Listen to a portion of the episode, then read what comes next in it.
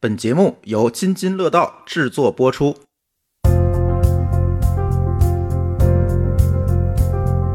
说低代码是行业毒瘤的人，他正是说低代码它不是个新东西。业务数字化到数字业务化，业务数字化在以前更多的像是这个信息部门干的事情，数字业务化呢是运营部门干的事情。现在有了低代码工具，你把那些过去痛苦的事情变成了现在非常简单的事情，这个事儿是让这些优秀的工程师能够变得越来越强大的事情，因为你能做事儿比以前更多了，你能够产生更大的效益。最大的价值，它就是让你原来可能半年的事情，现在一个月。呃，投资人投啥都有一堆人说啊，这个东西十年前就有了，不知道为什么这帮傻逼投人又投这个东西。细分领域，国内估值最高的软件公司，我们其实都投了。各位听友，大家好，这是一期厂长来了。呃，今天跟我一起录音的主播，大家可能都熟悉啊，小白。大家好，我是小白，在编码人生讲的不过瘾，现在我又来厂长来了，来串串台。因为小白最近搬到北京了，咱这听友有所不知是吧？对，也嗯因为工作原因嘛，对吧？来到了我们的帝都，来首都这边学习一下行业的先进经验，嗯，难道不是为了录播客吗？这是意外之喜，意外之喜。呃，好吧，呃，我们今天聊一个有点争议的话题。既然把你叫来了，对吧？呃，你这么胖也不怕打，肯定是和写代码有关的。哎，嗯，呃，那这个话题是什么？一会儿咱聊着看。那今天先介绍一下我们今天的嘉宾，徐老师。呃，大家好，我是奥泽的创始人徐平俊，大家可以叫我舒金。呃，今天跟我们一起录音的嘉宾还有我们的老朋友海燕老师。大家好，华创资本吴海燕，作为唯一一个不写代码的嘉宾，我过来插科打诨一下。刚才海燕老师说了，我上学时候就写过代码，他太谦虚了。上说上学的时候，这个写过网页小工具，厉害呢。可能是因为上学时候写多了伤了，然后现在呢就只能不写了，开心一下，就像我一样，对吧？我也是写着写着，现在就不写了。不是，你知道这个话题怎么聊出来的吗？是聊你那个 Logly 那个应用聊出来的。哦，这样，对，你看你那 Logly 的应用其实就是一个解决自己问题的小工具。对我我的所有的项目全都是解决自己问题的，从来就没有考虑过别人用不用，反正我用开心了就行了。对，别人用开心了那是好事儿，但是别人不开心关我屁事儿，又不是我的，我不不开心，对吧？我不开心问题我都自己解决了。我突然就经朱峰一提醒，我突然就想起来了，我刚才。提到那个 Logly 的时候，我就说哇，这个工具我也会做呀！我上大学时候写的这个工具比这个 Logly 还好呀！啊，对呀、哎，就聊到这个事情了。但是这个事儿呢，就是说我们说现在为什么我们要全方位人才？有的人能做出来，但他不会宣传；有的人会宣传，他做不出来。你是在自夸吗？没事儿，咱就是这种全站型人才嘛。而且今天我聊这期话题啊，跟这事儿其实也有关系。就是其实大家现在都希望通过用技术的手段来解决解决自己的问题。咱不能说叫技术的手段，通过一些手段来把我们日常的工作自动化一下，是吧？或者是把它能够呃有一个看着像这个高大上的东西来帮我去解决一些流程上的问题。等等，可能有很多大家这样的需求，但是往往很多人呢又不像小白这样啊，是个程序员，我自己写了就完了。他可能会需要一些工具来解决。确实，毕竟 Excel 呢也不是谁都能用好的，大家现在都比较喜欢我有一个灵感，来给我一个程序员，让我把这个问题给解决了。我就缺一个程序员了，是吧？是的，这是算是产品经理圈子里的一个很知名的梗，当然应该也算创投圈里的一个梗了。没错儿，其实今天跟大家聊聊话题呢，其实就想聊聊关于这个工具的问题，就是我们现在在程序员行业比较有争议的 low code。对，其实我们说，在过去那些行业，大家呢对于整个的这个代码的发展也好，还有这个时代的阶段也好，大家对于工具的抽象还没有做那么到位，所以我们看到的工具往往是两个极端的，要么就是完全给很高端的开发者去用的，然后要不然呢就是完全给很小白的人用的，反而在中间这个阶段出现了很多空白。那随着这个时代的发展，我们说，哎，现在有了很多工具，比如说像 code 的工具或者像 no code 的工具，他们把中间的这个领域给填上了。当然呢，也正是因为说出现了一个新生的事物，大家开始恐慌了，对吧？当然不只是恐慌，也会有人说，哎，是不是我也能干点什么，是吧？以前干小白的人看到了 local 的，干看到小白 no 的 code 的，说，哎，我是不是能够去做一些工具来解决我自己问题？而那些以前做高精尖的，对吧？他也会去想说，这个工具会不会替代我？他自己可能也会恐慌。其实这才是我们说，很多时候大家为什么对这个东西很有争议的点，因为它有一个新的东西，它去让我们看起来好像能够替代我们自己对吧？好像能够解决我们一些问题，可能会让啊、一些不太给力的程序员就会有点恐慌，或者是说让那些可能没想明白的普通用户觉得说有了这个玩意儿，我就能与天下为敌。所以这个事情呢，我觉得我们今天得聊一下。对，今天我在准备这期节目的时候，查了一下网上的这个言论哈，各个程序员的论坛啊等等，我查了一下，我就看到，就像刚才小白说的，两个极端，一个极端觉得我不需要学写代码了，我就能够解决一切的问题；另外一个极端，可能我看见的会比较多，因为查的都是程序员论坛，看的比较多，说这个 local 的，行业毒瘤。但是说低代码是行业毒瘤的人，他正是说这个低代码它不是个新东西，它早就有了，现在你没有拿出来去投去做，就是它其实是个行业毒瘤。对，就是从这个角度去喷投资人的。对，但但是实际上呢，还不止呢，还不止低代码呢。嗯那也有人说，你看 RPA 十年前就有了，嗯这个东西你们又拿出来投，对吧？这个东西也是过时了，为什么要投 RPA？那嗯这个不只是低代码和 RPA。还有，我觉得这个行业里被喷的东西还不止这两样，还有数字中台，是吧？哎大家说数字中台好傻呀，这个怎么能做数字中台呢？嗯，这个还有人说什么零信任，对吧？零信任就是这种哲学，干嘛还有人企业安全能做零信任？是所以被喷的东西不止低代码，所以不要紧张。对，而且现在有一个思潮，出现一个任何一个新的东西，大家都是第一话就会去说，这不就是那什么什么什么吗？十年前就有了。啊，对，是的挺厉害的一个思潮。其实我们看到很多的技术也是在十年甚至更远以后才能广泛的应用，服务于大众，服务于社会。我觉得低代码肯定以前也有类似的一些小工具，但今天它是更体系化的。当然，更重要的是这个市场发生了很大的一个变化，也是今天。这个从整个市场层面的角度，移动互联网云计算起来以后，其实我们现在企业说，所有的企业都要在线，都要数字化。这个时候，这个这个整个市场数字化的量，特别是在疫情起来之后，对吧？我们企业这都要都要线上化，这个量井喷，我们这么多程序员肯定是不够用的。那有没有更高效的工具？它的需求被激发出来了。嗯那从从企业的角度，其实也是一样。那今天我们通过移动互联连接的客户，其实我们对市场的感知会更快了。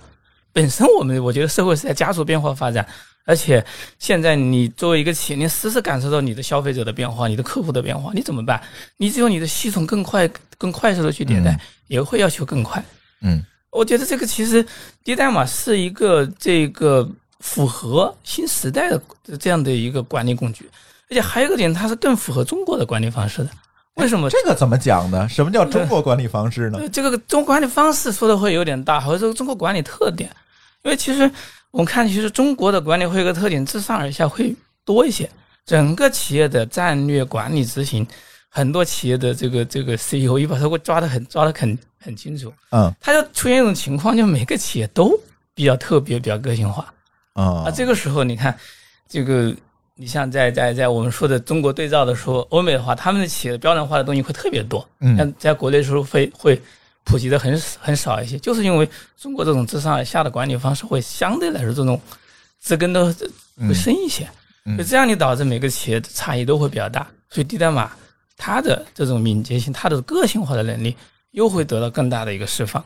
它其实是这两年这个移动互联网云计算，包括等等的这些已经到这样的一个点，就是我们可能以前也有一些技术，但是今天会把这个技术更深的去把它体系化的建设，更好来服务数字化。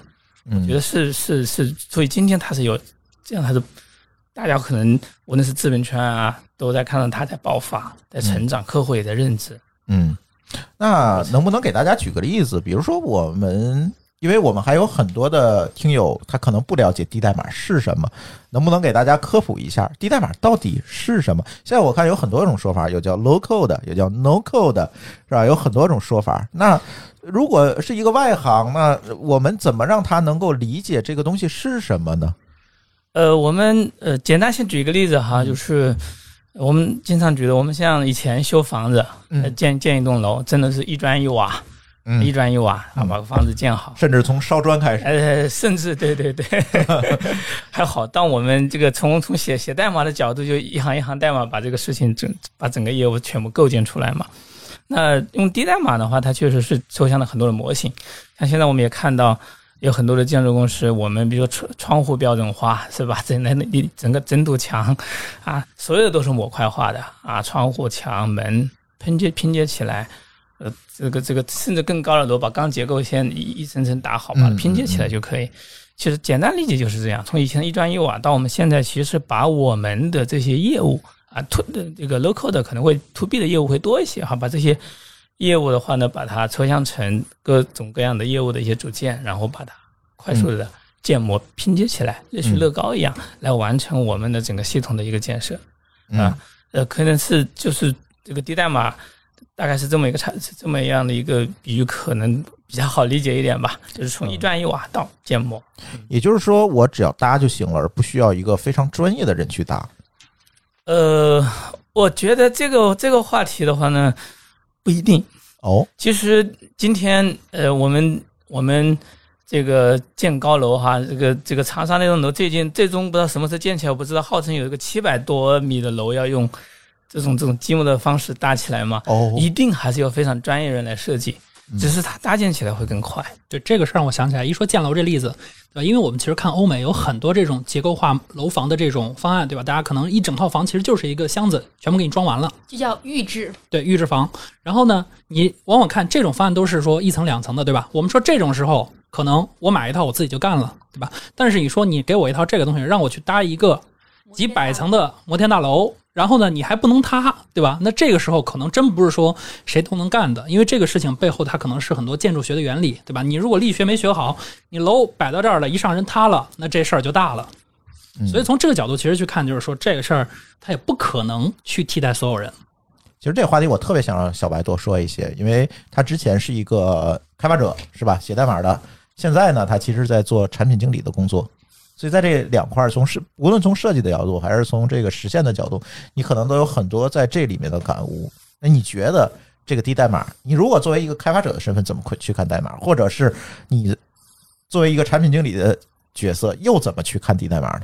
呃，我先从开发者角度来说吧。对于我来说呢，我其实会觉得说，低代码对我来说是一个很好的一个工具。原因是什么呢？就是低代码和无代码的一个很大区别是，它其实是有代码的。包括我们其实说，现在也很难完全的去定义说低代码这个事儿到底有多少代码是你要写的，哪些是你不需要写的。但对于我来说呢，它就是我可以把很多很繁琐的事情交给现成的工具，然后呢，我只要去写最核心的就好了。包括我一直我也去跟很多人说，我说做独立开发者，你不要去做太多基础设施的东西，因为那些东西它重要不重要？重要，但是你要全都自己做，你会把你自己核心的业务给搞没了。作为我们的开发者来说，你最重要的是你要能解决问题，对吧？你要能够去完成需求，然后能去帮助用户解决问题。那如果说你把很多的精力都去搞这些最基础的模块，这个事儿能不能干？能干。但是我们说现在这个时代，这种模式最好的干法是你做开源，对吧？你用开源的方式来去解决这些最基础的方式。那如果说我们把它换到低代码这个领域来看的话，就是那用低代码服务商去帮你去把这些模块给做好。你要做的是在这些模块基础之上去构建你的业务，这个才是你应该去做的。那我们换个角度，我们说用呃产品经理这个角度来看，那这个事儿呢，我其实前两天跟我同事去聊这个事儿，因为我这同事刚好是从他是之前从美国留学嘛，他跟我说，其实美国那边人其实很喜欢这个东西，为什么呢？那边可能产品经理对吧，有一灵感，有灵感下一步是什么？找一低代码或者是一个无代码工具，先把业务跑出来，对吧？我用这个东西快速把我的灵感打造成一个 MVP，然后呢，我推向市场，我去做验证，验证行了，对吧？找人重写一遍。这个我特别有这个感触啊，就是因为我之前嗯、也在运营型公司做过业务，然后那个公司呢，它是一家电商公司，它是有研发团队的，而且还有一个不小的研发团队。但问题是呢，业务部门永远有很多需求，然后想提给技术开发人员说我要这个这个东西，或者一个工具，或者我要测试一个一个市场活动，或者我要我要去做一个什么运营活动，但我都需要一些技术支持。然后呢，技术呢又永远在排期，就是永远在排期，永远技术资源不够用，不管招多少人，技术资源都是不够用的。那要排期怎么办？那这个业务活动就没法做。那这个时候呢，其实就特别需要一些能快速开发的、响应业务需求的一些工具出来，因为有时候业务的需求也会变化。所以开发者或者 PM 当时特别恨业务人员说：“你怎么又 CR 了？你怎么又 change request 了？对吧？他们叫 CR。”那就是说，你的这个业务人员他提的很多的开发需求，他会变化的。为什么？他因为业务人员在做业务活动的过程中可能会知道一些变化。他会需要变化，就是因为他在业务实践过程中，他最早想的那个想法不一定这个完全能实施下去。那他肯定会随着他在市场上实践的这个这个，他会去改变他的这个想要的这个东西。那这个时候呢，研发的人就很恨他，说你你老是变，又浪费了我们的研发资源，对不对？嗯这个我插一句啊，我们现在也在谈这个，我们内部在讨论说，哎，数字化其实有一个很重要的一个升级，说我们叫业务数字化到数字业务化。我们说这个业务数字化在以前更多的像是这个信息部门干的事情，IT 部门，而这个呃数字业务化呢是运营部门干的事情。其实哎这一块就低代码就能很好的帮助到。其实我们现在很多互联网公司都有互联网公司都有运营部门嘛，嗯啊，运营部门你如果能好好的运好的低代码，那个韩总刚刚说的这些是很容易解决了。其实他们的运营解决这块需求呢，并没有这个刚刚小白说的这个摩天大楼那么高哈。那刚刚提到摩天大楼呢，我也想再补充两句哈。呃，今天就是说我们这种模块化的确实建摩天大楼的哈，还没有完完完全全我们看到。那它其实，在对那个低代码领域来类比的话，来类比的话呢，我是觉得盖摩天大楼，迟早有一天，它也能到到达这需要个水平。一个合适的人。对对对，这个事儿就是看那建筑师的能力，建筑师要是厉害，对吧？预制楼房也能给你就是盖这个世贸大厦。就这是今天的这样的一个现状嘛，就是最顶尖的摩天大楼还是要顶尖的设计师来设计啊。但是低代码现在呢，你要看它把定位在什么样一个领域？那我们把数字化来进行分级的话，那比如说你顶尖的这些这些这些军事的一些系统，那肯定要求特别高。你比如说到银行的核心系统，肯定特别高。但是低代码今天我我们我刚刚提到，它其实是说今天市场因为移动互联网企业的对于刚刚韩总就是很典型的就是运营的这种驱动，它的业务的创新，其实是低代码带动很特别特别重要的一块。但是这一块的话，它目前确实还不是最高境界的，不是最高级，所以它其实绝大部分的需求都是可以满足的。那另外呢，低代码也是在发展的，就我相信，等我们顶尖的设计师能设计出一千米的大楼的时候，我们的这种模块化的大楼可能盖到五百米。其实人类也许永远都只需要五百米的大楼，就有一天低代码可能也许永远都是够用的。我其实我经常和我的同事，因为我们做的事情也是 to D 的这个事儿嘛，啊、我常跟他们说，我说我对这个行业整体来说我是看好的，原因是什么呢？就是这个社会趋势是一定会有越来越多这样的高精尖的人成为这样的优秀的开发者，而我们这些做 to D 生意的人，我们唯一能做的事儿就是陪着这些开发者成长，等他们长大。而不是说我们现在说一一股一股脑说，哎，你就要去做这个东西，这个事儿不现实。现在确实大家水平没有到这个地位，对吧？我做出来再好的工具，大家用不了，白搭。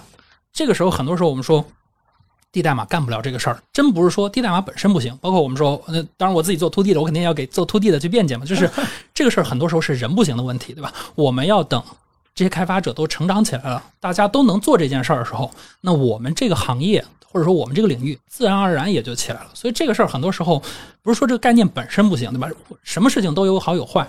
但是如果我说我们发现这个东西所有人都觉得它不行的时候，有没有可能是我们现在的这个基础设施，我们的这些基本条件还没有达到所造成的，对吧？这个可能是很多时候我们面临的一个很尴尬的问题。包括其实我在录音之前，我其实体验过这个，包括我自己其实用过很多这种低代码工具，对吧？因为我自己本身也是一个效率工具的爱好者，我经常没事就去玩，你就会发现啊，这个东西用能不能用，能用，对吧？谁都能用，都能做出来。但是你想做好这个事儿，真不那不是那么简单。所以我一直我跟别人说，我说低代码这个东西啊，其实不会让工程师去失去工作，反而是让那些优秀的工程师越来越凸显。原因是什么呢？过去他没有低代码的时候，他一个人可能需要花一天时间搞定一件事儿。现在有了低代码，他三个小时搞完了，他去干下一件事儿了。这个时候他的价值其实是被放大的。但是对于很多的可能他做不到的人，那对于他来说，就是低代码可能就是一个很简单的一个拖拽的一个东西。所以这个时候，就是他用起来也没有那么好，可能也没有达到我们梦想当中低代码应该的样子。低代码是解决生产力和效率，但不解决后面的这个设计思想，包括那个它的那个后面那个逻对，辑。所以说，呃，就像我之前我在知乎回答过一个问题，知乎经常有人说，为什么中文编程发展不起来？我说中文发展，中文编程发展不起来，本质上不是英语的问题，是你逻辑都没学好，你做个什么鬼编程呢？对吧？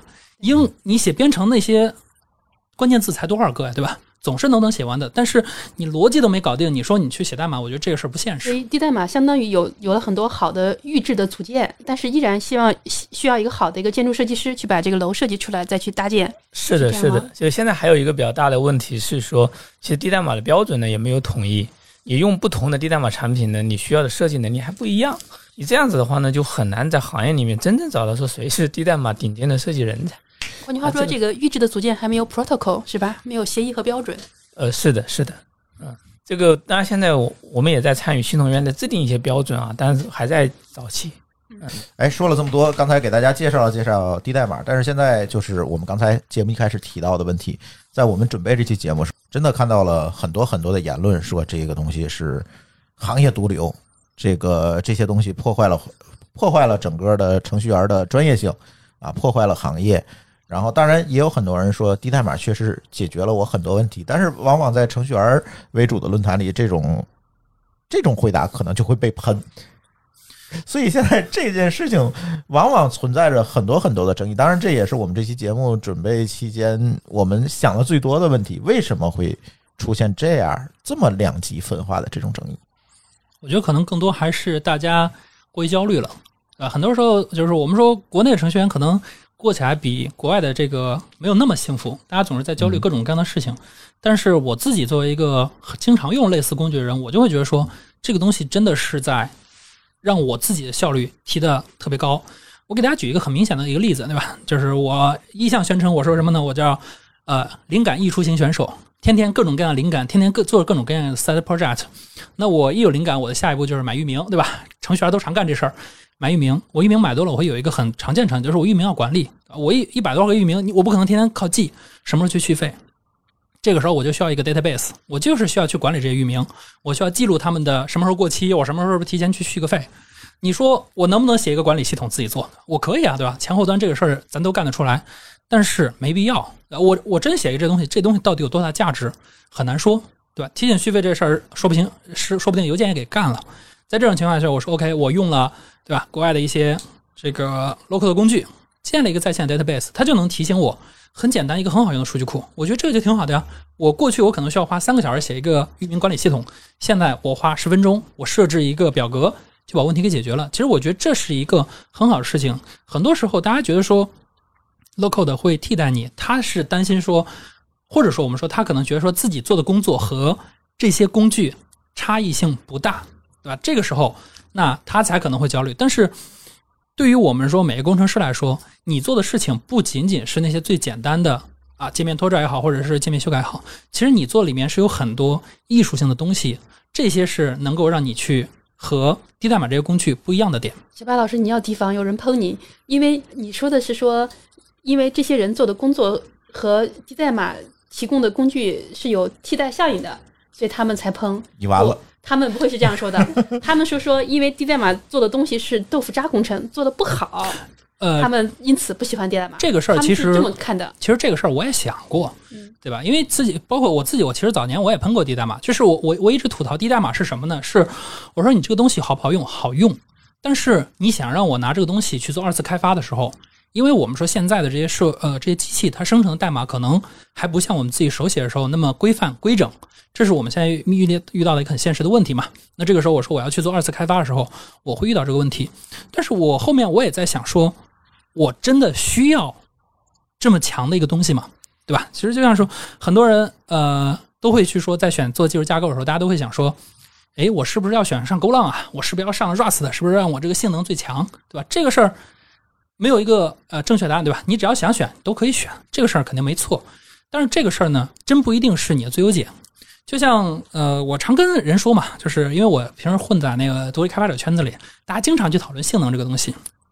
大家一讨论性能，我就开始吐槽，我说你们天天讨论性能的，对吧？你们去回想一下那个 Rails，对吧？Rails 我们都有说出了名的性能差，但是呢，Rails 里面有一个梗，就是说有人有人去喷 DHH 说你的 Rails 怎么性能这么差？DHH 说老子就是性能差，对吧？但是我能让你扛到 A 轮，A 轮以后你爱用什么重写用什么重写。然后这个事儿呢，我真给 DHH 发邮件了，DHH 是这么回我，他说那帮人都是傻逼，甭搭理他们。如果说 Rails 性能不行，你们去看一看 GitHub，对吧？你们去看一看，像国外的那些使用他为什么不说看看 Twitter 呢？那我就不知道了，可能这是是天天喜欢推喷喷推特吧？不是说呃是是这样，就是 Twitter 的早年就是拿 Rails 写的哦，啊，然后就频繁的会出现这种宕机的情况，然后去切换到其他的平台上才解决的这个问题。我想说是这个梗儿。哦，那没事儿，那可能 d h 是他没事儿，他也要喷一喷推特，对吧？这个事儿就是说 d h 他会这么说，他说如果你只在意性能，对吧？他就是他前面吐槽那玩意儿，他说你如果只在意性能，那你不用看，这个人一定是个 loser，因为它除了性能以外，它没有办法创造出任何别的价值。但对于说我们这些工程师来说，大家都是艺术家，其实你能够创造更多的价值，不简简单单的是这个性能，这些是你和其他人不一样的点。那我们回到这个低代码工具上，就是还是我们说用 Rails 用 DHS 那个梗，你用低代码工具把业务跑通了，你拿到了投资人的钱，对吧？你爱用什么人重用什么重写，用什么重写，对吧？大家也不 care。我倒插插一句啊，我觉得这个确实低代码这两年是特别的火啊，特别的热。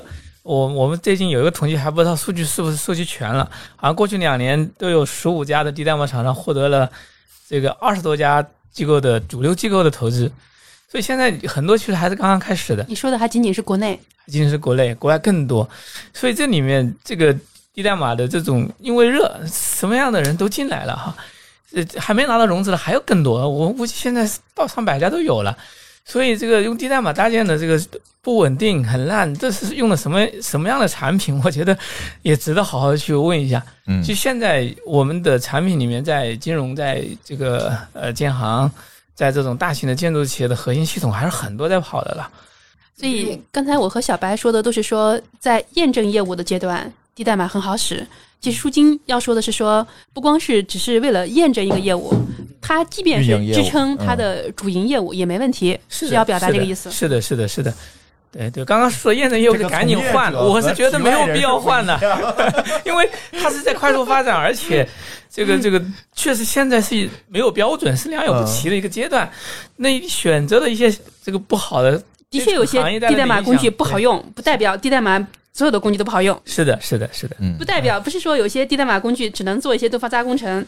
那如果它一个低代码，它做了一个多发渣工程，它有几种可能性。第一呢，就是本身工具是个好工具，用工具的人水平不行，这是一种可能性。对是的，第二个可能性就是这个工具不太行，是的，是的，但你不能否认所有的工具不太行，是这样。是的，对是这个意思。嗯对，那作为投资人怎么看？也有很多人说，这个现在这个低代码风口是投资人吹起来的，而不是一个真真正的需求。对，就如刚才所说的，就是嗯、呃投人投啥都有一堆人说啊，这个东西十年前就有了，不知道为什么这帮傻逼投人又投这个东西，对，所以这个嗯，这很正常。嗯、但我其实嗯，投低代码平台之前，我们也我们自己内部也有一些争议和顾虑吧，就是就是包括我们也看过一些。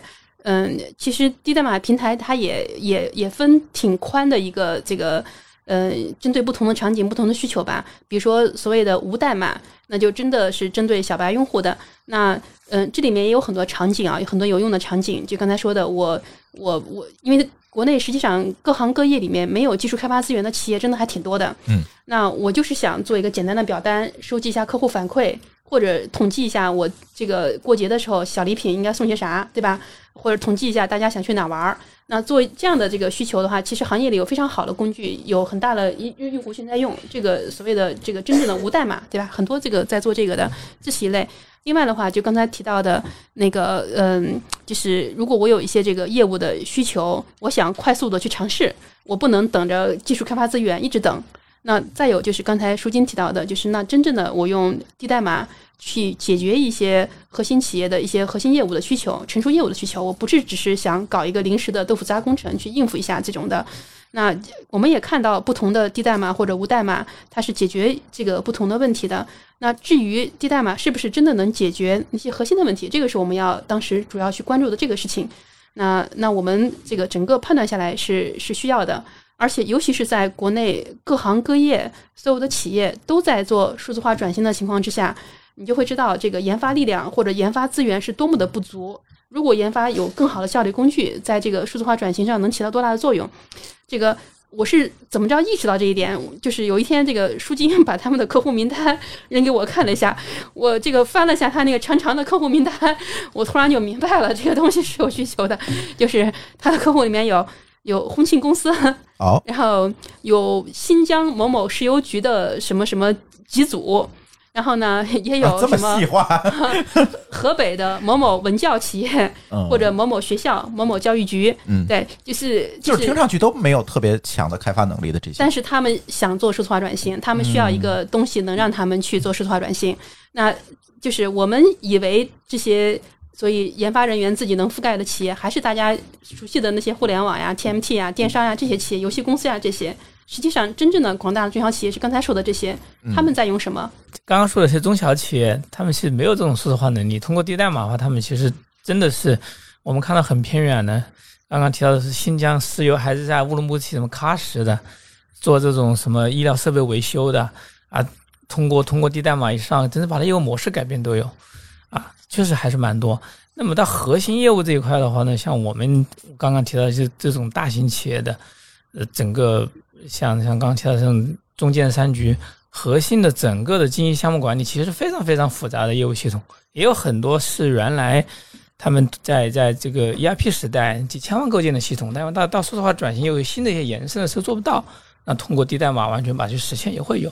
就我们嗯看到呢，就是说核心是说你低代码往哪里去来定位，你如果说定位在这样的是企业的一些核企业的普通企业的核心业务，我们不到金融企业的核心业务的话，其实这些都是可以满足的。嗯，这里有一个非常焦虑的问题。刚才说了，徐总说了这么多可以解决的问题，那小白，你觉得将来会不会出现程序员被取代的这个？我觉得难度这可能是大家最最关心的问题吧？作为开发者们，其实这个事儿我真的觉得挺难的，因为我作为开发者，我平时也会用很多东西嘛。嗯就是大家如果说碰到说，哎，我会不会被低代码所替代？那我其实我其实问大家一个很简单的例子，大家平时用那么多 library 对吧？那么各种各样的类库，你为什么你没没觉得自己会被那些类库所替代？因为其实那些东西很多时候他们就是低代码的背后东西，对吧？封无非就装的东西嘛，对吧？嗯，大家都是封装，无非是低代码封装是低代码的模块，你自己用的那些类库，它封装的是它自己的模块。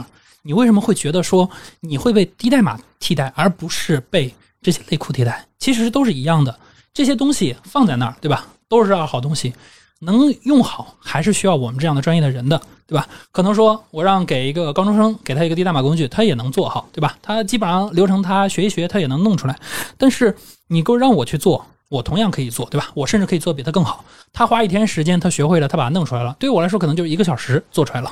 而且呢，我觉得这个事儿呢，一直就像我刚才一直说的，我说这个事儿它是一个对于程序员来说，它是一个赋能的工具，对吧？过去在过去时代，大家没有各种各样现在各种各样成熟的现代语言，各种成熟的现代类库，你怎么写代码，对吧？你要一行代码一行代码写，在操作任何一个内存，你都要自己写。但是现在我们说有很多高级语言的东西，你可以很简单去完成。那对于低代码这些东西来说，其实一样的。过去你对数据的操作是非常痛苦的，现在有了低代码工具，你把那些过去痛苦的事情变成了现在非常简单的事情。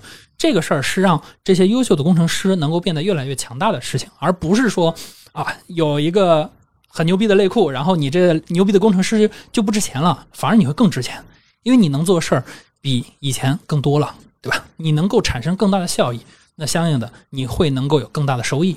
嗯，我其实嗯我特别同意那个小白的观点哈，我认为这个这个绝对不是来替代程序员的。首先，他出他出生的一个背景，我们从大的大的背景来看啊，是因为大的需求出现。刚刚韩总说的，这么多企业都需要数字化，他其实用过用过更高效的一个工具，让更多的人参与进来。但是的话呢，所谓低代码还是有个低质嘛，那你这个更大的一个市场，就那份低代码，现在这个程序员都还是有更广阔的一个空间可以发挥。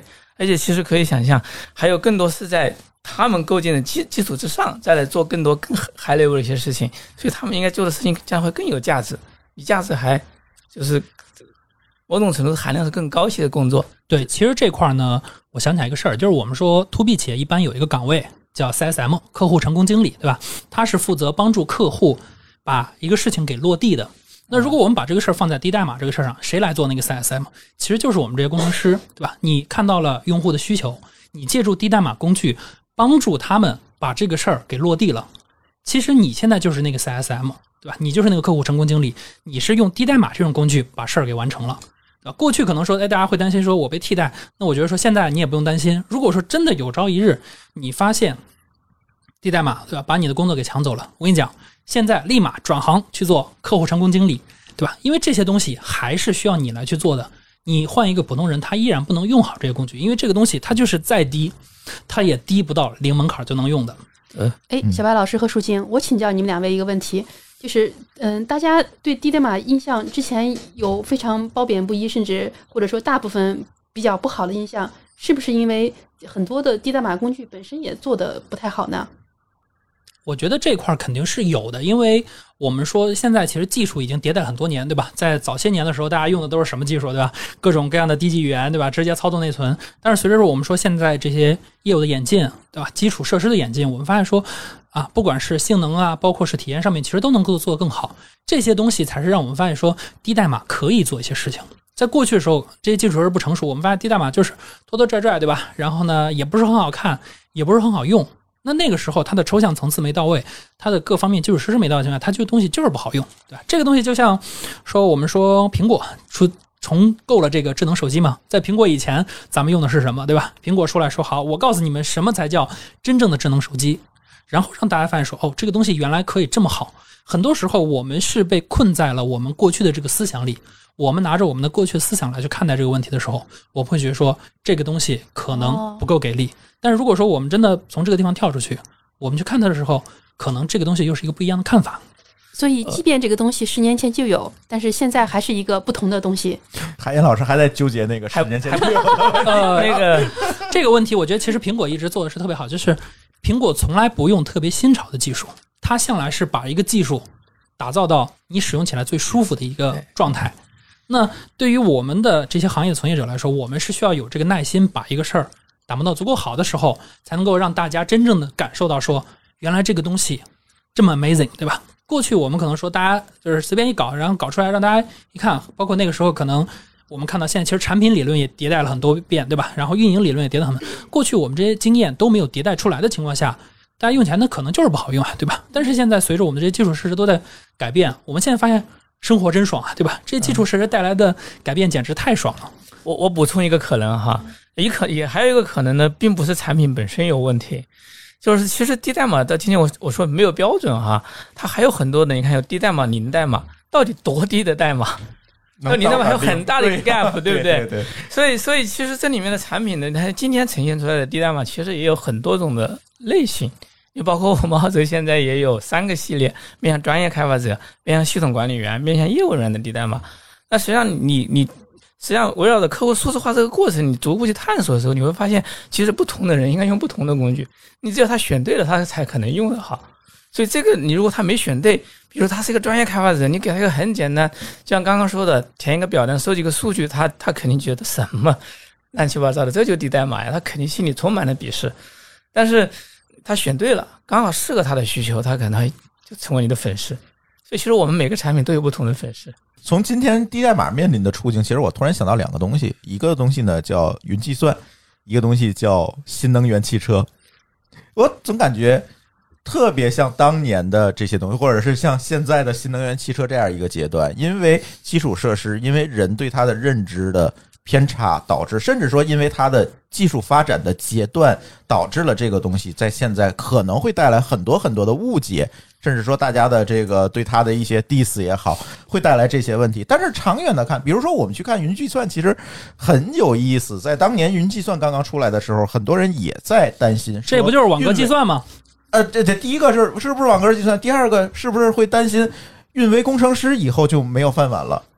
但是云计算发展到今天，我们会发现，恰恰因为云计算的诞生，我们给运维工程师提出了更多的、更高的要求，才能够把云计算这个东西用好。因为过去呢，我们的资源不够，我们反而就这一台服务器怼嘛。现在大家正儿八经去创业，对吧？上来就是 Kubernetes，对吧？搞一个集群，然后你发现这玩意儿你不安排一个专门的工程师去搞，你根本看不懂。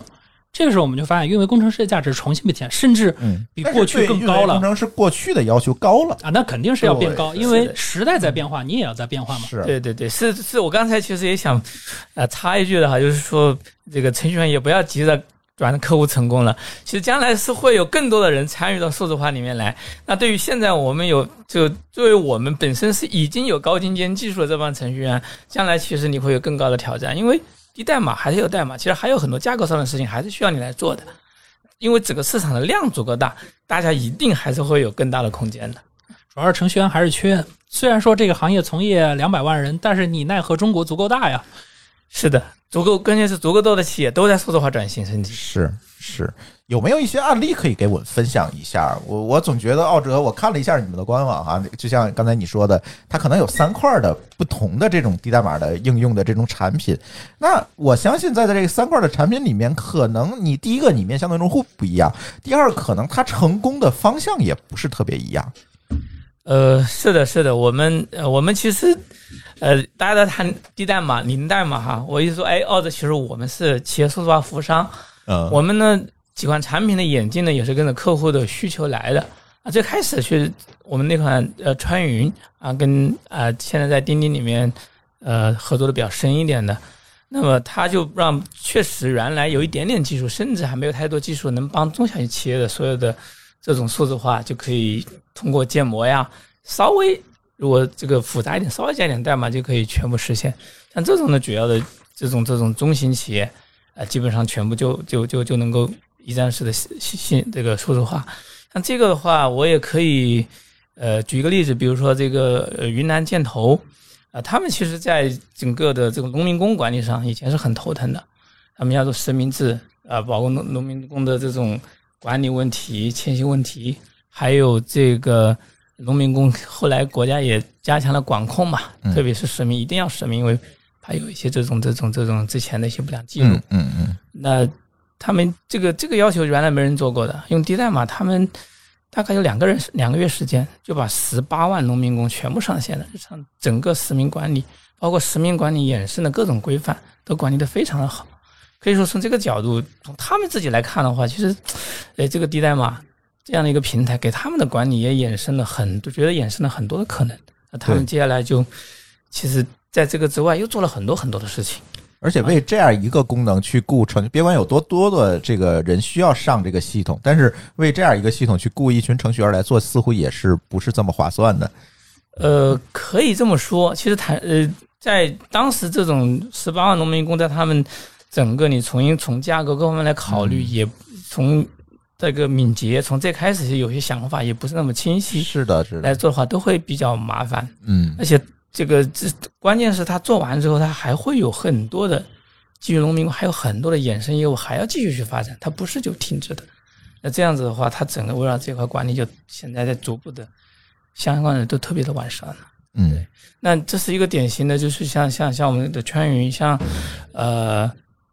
呃，面向专业开发者的，刚刚不提到失业问题啊？其实我们有一款叫澳洲的云书，就是面向专业开发者的。包括我们其实里面，它不只是面，还不仅仅是面向程序员，包括里面其实产品经理或者需求测试、运维，呃，我们因为它是一个一站式的啊，全全全全在里面，它是一个专业团队合作的。那这个产品，你看我们现在就嗯跟建行合作，帮建行构建了它的统一开发中心，但还。还在建在几个应用的测试过程中，就将来可能建行的绝大部分的应用都会通过这样一个平台来进行开发。嗯，啊，开发不仅是我们，还包括建行很多第三方的外包公司的一些开发团队。嗯，这也证明他们也没失业哈，甚至开发的工作量更大了。嗯，其实你说这个例子的时候，咱在准备节目时候也提到过这个例子。其实当时我还挺惊讶的，就是低代码和银要求这么高的银行业务结合在一起。其实是我没有想到的，这个也坦率的讲一下哈，我刚刚提到就是说，今天低代码其实我还没见过涉及到银行银行的核心交易系统，嗯，那除此之外的系统，应该低代码的今天的能力是可以基本可以覆盖的，嗯，那交易系统还是它原来的方式在在在进行，嗯，对，其实刚才舒晶去聊的时候，我刚才突然我脑子里想起来一个事情，就是其实刚才在舒晶在一开始，他其实就提到一个问题，就是中国为什么很多时候我们说低代码这个东西能够成的一个很大的原因是。我们的企业管理是自上而下的，这会导致企业有很多自定义化的需求。这个其实才是我们说这些低代码能够成的一个很重要的原因。因为企业这么多，但是不可能每个企业都养工程师的，工程师的成本是非常高的，而且现在开人又不容易。就是你不可能说我写完一个东西，然后我不维护了，对吧？这个维护成本很高，但是他业务确实需要，但他又真的养不起，或者他没必要去养这个工程师的时候。这个时候才是我们低代码真正能够产生价值的。如果说我们一直说把这个问题去和说我们说拿它和腾讯去比，和阿里去比，其实没有意义，因为大家面对的市场其实不一样的。嗯，像低代码，很多时候它要解决的什么？就是我们说拼多多当年能火，对吧？大家说什么？人家面对的是五环外的人群，那我们说低代码面对什么？低代码面临就是一线城市以外的那些企业，他们是有很很重要，就是说，或者说我们说，呃，他们是非常非常想要去做数字化，但是说句实话，中国的这种管理体系，让谁都不可能说我做一套东西让所有的客户都满意。这个时候，我们说这些低代码的公司，他们开始说，哎，我的这些工具我提供给你，我的确没有办法立马满足你，但是呢，你可以用我的工具。配合你的企业的这样的一些工作流来去完成你的问题。当然说这个东西不一定是说是服务小地方的东西，就是说，呃，应该说它是对于企业规模的一个问题，就是你的企业不足以养起养起一个开发团队的时候，那低代码其实是一个非常好的工具，能够帮助你解决问题。呃，这里我必须得打断一下哈。不仅仅是五环外的企业需要，对对对，我觉得低代码的确实多多也实，不是五环二环里的也需要。对。对对拼多多现在也变成一个二环里的也需要的东西了。那个低代码确实让很多偏远地区的中小企业，甚至是一些这种公益机构，都用上了数字化，都都实现了数字化转型。这这个原来不可能的，确实因为成本原因是不可能。也有很多人误解低代码是成本原因，但我认为是是是效率和成本哈。我觉得其实低代码最重要的，它还是让我们企业更敏捷。所以这个就真的不只是五环外的了。就我们今天刚刚说的，说管理者自上而下，就是容易有他自己的管理想法。哎呀，还有更多我们那种一环类的企业，它是一个我举个例子很强的创新能力。某某大型互联网公司，一年之内它会做一次很大的组织结构转型，是的吧？就是它结构组织要重构嘛，它要这个这个要要要折腾一把，要折腾一下，所以它不止嗯一家，对吧？嗯，对然后我刚做 VC 的时候，我也我也很诧异，就是哎，为啥我们投的这个创业公司，它每半年它都要做一次组织架构转型呢？什么原因呢？他们要不是说五年才做一次组织组织重塑嘛？他说创业公司半年他就啊要调架构，我要这个团队要改变，以前有销售，现在改成咨询，又怎么怎么着，这个总在折腾。对，我那个我看过 a l a 一个报告啊，其实企业的上系统最关注的是系统上线的时间。对它这个可能偏大型企业哈，嗯其实低代码，我觉得将来大家都上系统之后啊，我们包括中小企业，那么最大的价值，它就是让你原来可能半年的事情，现在一个月，那你这个对市场的响应其实是最有价值的。我觉得它的效率反倒和成本反倒是第二位的，嗯。所以我认为一环类也需要。但是我刚才非常理解小白这个说法。其实，在软件开发的，如果我们向开发者说这话的时候，其实我们必须要摒弃一件事情，就是开发者给自己赋予的这个精英化的这种角色的定义。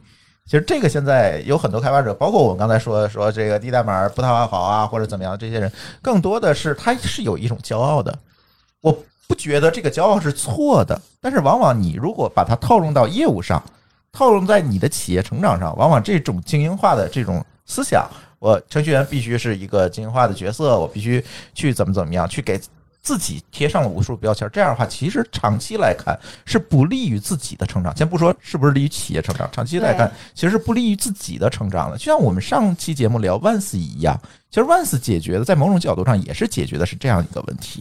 对，我就站在客户角度来讲，就是嗯程序员是挺好的，那个研发团队也挺值得尊重的。但我作为业务部门，我总在总在等研发排期，总在等这个 研研发资源什么时候出来，着急。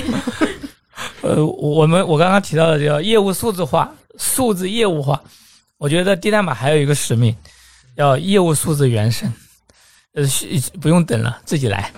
嗯哎，总，我们希望低代码能够普及到就管理者能够自己来。当然了，它一定是会，还是有后后台很多的程序员有些配合的情况下，让让咱自己来。对这个这个是说，我们管理者能够站在数字化角度思考问题，并且自己能够通过数字化系统直接落下去，我觉得那是最高效的管理。哎，你提到这个，我突然想到一个问题：你会不会在这个用户教育的这样一个维度上做了很多事情？我感觉就是在这个早期市场早期的这个阶段，可能这件事情是必不可少的吧？我觉得还确实是挺多的，我估计挺多的。那个时候，别人一听低代码，说：“哎，你是不是就是那个建站的嘛，对吧哎呀呵，WordPress 是吗？呃，教各种的都有，嗯完全不理解的也有。嗯但是确实有很多呢，嗯，很多客很多的客户在慢慢聊，所以我们我们做的比较多，喜欢跟客户，你实在不行，我们做个 POC 给你看一看。啊，这种效果还蛮好的，他们会感觉到，哎，确实是有一个直观的感受，嗯，我觉得确实难度比较大。对，因为嗯，因为 to B 和 to C 这块有一个很大的不一样是，to C 很多时候是基于我们的这些生活化场景，它做了一些简单优化，但 to B 很多时候是一个非常专业的事儿，它并不是说。啊，你简简单单一看就能一定能用的，它本身它也是一个很复杂的东西，对，它要解决的是一个复杂问题，所以它一定是一个很复杂的工具。这个时候，其实，在用户教育这块，其实是有蛮高的成本的。还有一个想到一点，就是大家对这个低代码接受起来有难度，因为如果它作为一个复复杂工具的话，它本身也有学习门槛。对，所以这块其实就是说，我们现在这些先驱。要能不能扛下去？如果能扛下去，对吧？你就成了这个先驱；扛不下去，可能搞不好就得成先例了。所以这块其实是挺难的一件事儿。是的，是的，这个这个从今天来看，应该都扛得过去的。其实这个事儿，我我自己因为我自己也会看很多创业的事情嘛，就是说，呃，变成先驱还是先烈这个事儿，在整个 to B，包括我们做 to D 嘛，我们其实这个事儿是你不可避免要去做的。但是这也是一个好事儿，就是当你把用户真的都洗脑完了。对吧？或者你说好，我告诉你什么应该一这个东西应该是什么样的时候，那它真就离不开你了。这个里面最典型的一个例子就还是 AWS。现在一提云计算，谁敢说我能绕过 AWS 来提云计算这件事儿，对吧？人家当年把所有的用户教育好了，现在我不管我用不我能不能用得上 AWS，反正我只要一提云计算，我一定会提一嘴 AWS。这就是人家的行业影响力。对，连续两期聊到了华创的软件投资。是吧？呃，从第一期的万死到这一期的奥哲，哎，郝燕老师能不能帮我们去解释一下，这在这个奥哲的这样一个项目里面，嗯，华创在里面起到了一个什么样的作用？而你们在这个软件行业的这个布局又是怎么样的一个具体的思路呢？对我们，嗯，其实从一六年的开时候呢，自己想了几个方向，我，嗯，呃，其实我们当时还挺骄傲的，说，哎，我们想的这几个大方向，好多年都可以不变。但是，嗯，这一两年我们自己也有一些思考，就觉得不变是不对的。我们最早想的几个方向呢，第一个是 SaaS，嗯，第二个是我们要投云基础设施，比如说我们投了云数据库，我们投 Docker，投 KBS，对吧？这个这样的开发工具，我们也投一些开发者工具 To D 的一些这个东西。然后我们还投云安全，因为我们觉得反正上一代的安全这个已已经有成熟的公司做得很好了，创业公司没有机会，那我们只能做新东西，对吧？那面向云的这个安全是有机会的。那这是一六年当时想的，哎，可能看起来还感觉还蛮好的，但实际上你会发现，嗯，当时想的东西呢，到今天的话，你会发现出来很多新的这个东西是过去的软软件分类不能去定义的。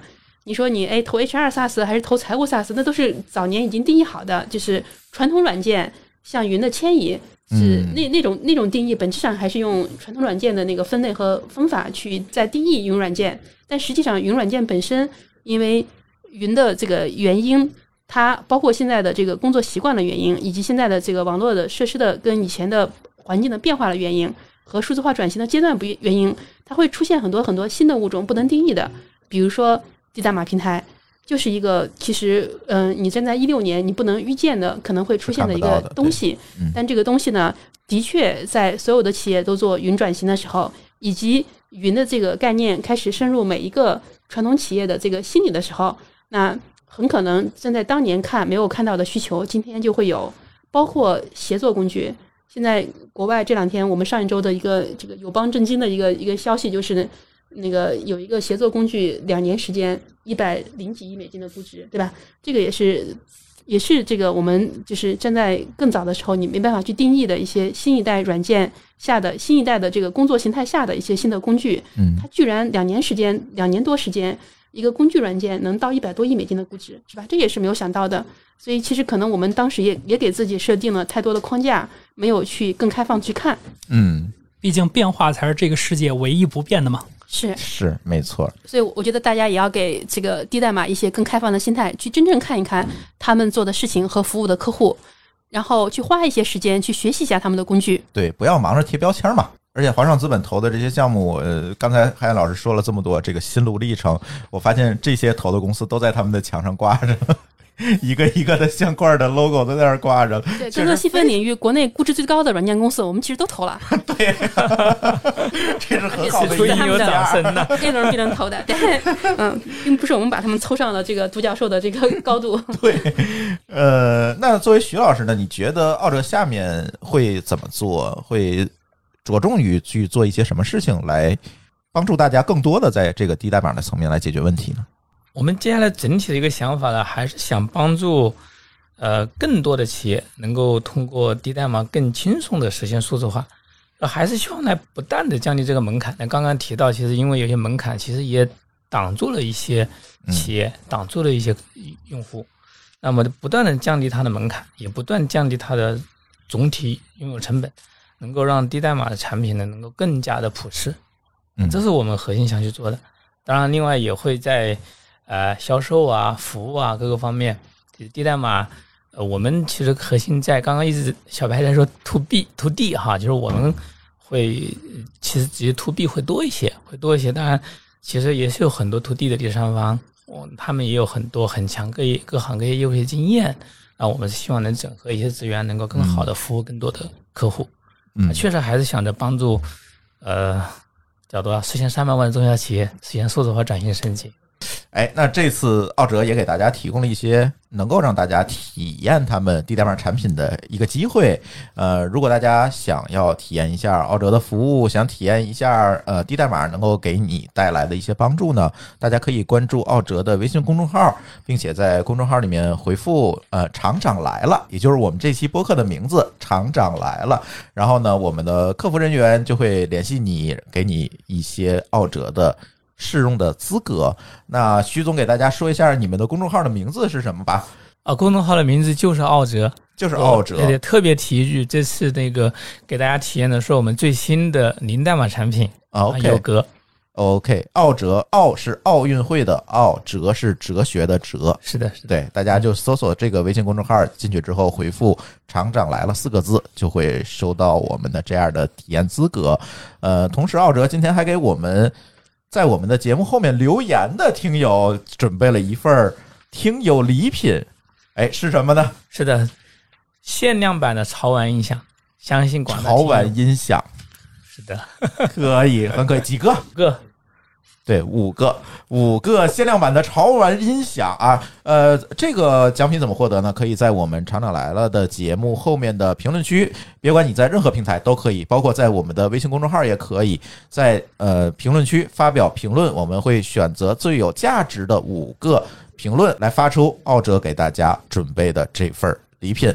行，那这一期节目也非常感谢徐总，非常感谢海燕老师能够呃很已经时间很晚了哈，能够利用一个非常晚的时间，能够专程的，因为他们的公司还在深圳哈，能够专程的从深圳飞到北京来参与我们的录音，非常感谢大家，也非常感谢徐总今天能够给我们真正的能够普及一下这个怎么讲呢？这个挺有争议的一个产品，但是这次通过徐总的这个分享，我大概能够了解 Local 的到底是一个什么东西，能够给大家带来一个什么帮助。对，我会觉得说，大家凡是看到任何一个东西吧，就是没必要着急批判，你可以先试试。